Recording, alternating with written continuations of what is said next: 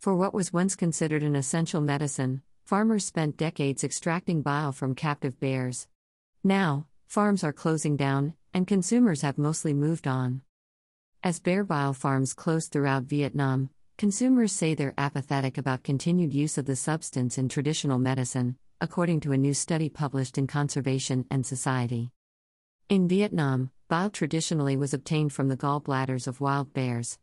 The practice of farming Asiatic black bears and sun bears, both considered vulnerable to extinction, started in the 1990s to meet a growing demand for bile. Used to treat ailments including colds and bruises, bear bile contains ursodeoxycholic acid, which is medically proven to help dissolve gallstones and treat liver disease. In the bear bile farms, neglect, disease, and cramped, inhumane conditions are common, according to the nonprofit Animals Asia.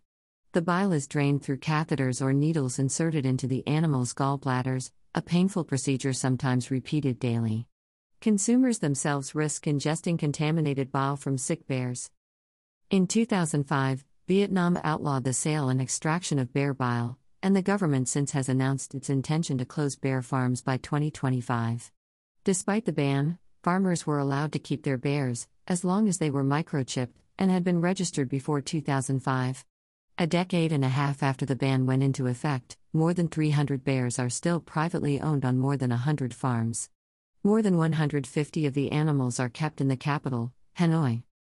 Some farmers starved or killed their bears because caring for them was too costly, according to the animal welfare group Free the Bears.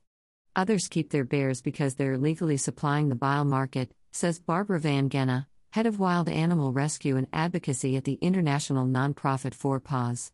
Lax enforcement in the past by Vietnam's Forest Protection Department has allowed bear bile to remain readily available, she says.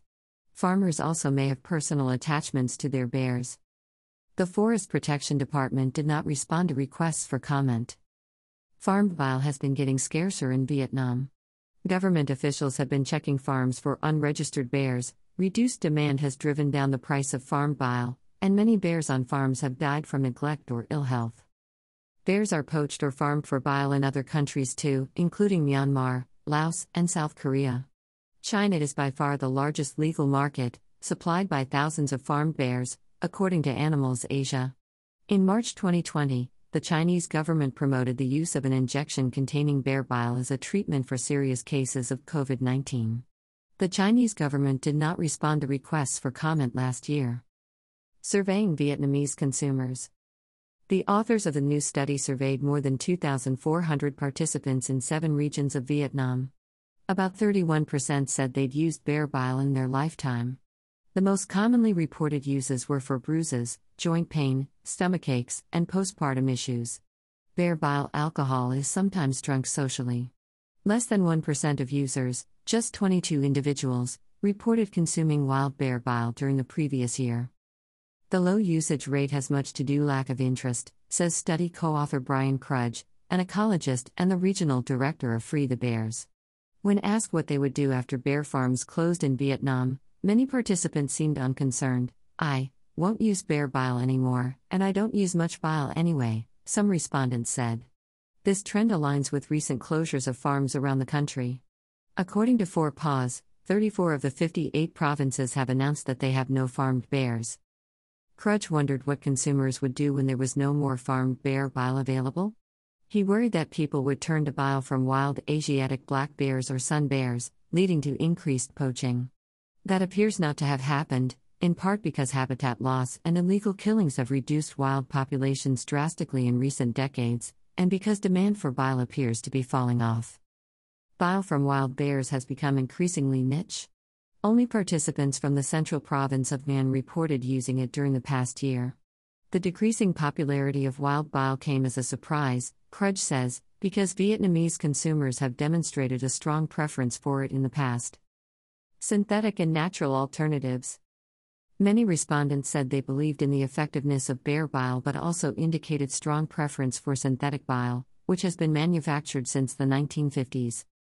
Considering how long these bears have suffered on bear bile farms, it could have ended a long time ago, considering how apathetic people are about it, Crudge says. It's one less reason to keep bears in farms, if people are willing to use alternatives. For more than a decade, Tuan Bendixsen, Vietnam Director of Animals Asia, has been leading a campaign to promote herbal treatments instead of bear bile. Bendixsen, who was not involved in the new study, says it was particularly rewarding that 15.7% of respondents reported using a herbal alternative called Ko Mat Gao, or bear bile plant, for treating bruises and inflammation.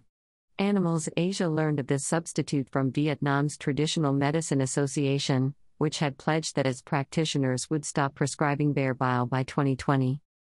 Bendixsen's team has compiled and disseminated a book listing bear bile alternatives, including cinnamon, Japanese thistle, and rhubarb, for such ailments as colds, flu, and joint pain. They've arranged free health clinics and started herb gardens. The study by Crudge's team kind of encouraged that we are on the right track, he says. The work we've been doing is starting to bear fruit. In light of the findings from Vietnam, where bear bile was once considered an essential household medicine, Kruj says, the potential to reduce demand for it should be examined in other countries. Would people in China be willing to accept substitutes? I think there's potential to expand the research to find out, he says. By Rachel Fobar, National Geographic, November 18, 2021.